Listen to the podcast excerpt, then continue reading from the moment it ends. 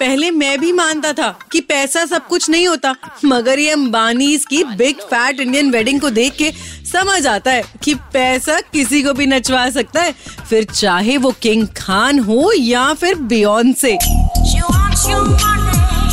अब तो जग ज़ाहिर बात है जी हनी हो या हनी भी, सब पैसे से ही है। वो by the way myself वही इंसान, जो खुद तो मिडिल क्लास है और उसके सपने भी मिडिल क्लास ही हैं।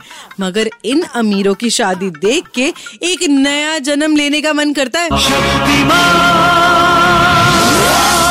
ओ भाई, शक्तिमान भी मिडिल क्लास ही था, रहने दे तू। भाई, समझ नहीं आता आखिर इतना पैसा शादियों में खर्चा करके कौन सी बैलेंस शीट बैलेंस करना चाहते हैं लोग? मैं तो सही बताऊँ, मुझे लगता है ना कि आजकल शादियों के बिल का कंपटीशन चल रहा है कि आखिर सबसे बड़ा बिल निक और प्रियंका का था या फिर ईशा अंबानी का? मुझे तो लगता है कि आने वाले टाइम में ना, ये अपना बिल बड़ा करने के लिए लोगों को सोने के लड्डू ही खिला देंगे। नहीं माना तुम्हारे पास पैसा है, तुम्हें सेलिब्रिटीज तक फॉलो करते हैं। फॉलो छोड़ो, ये तो नाचते भी हैं।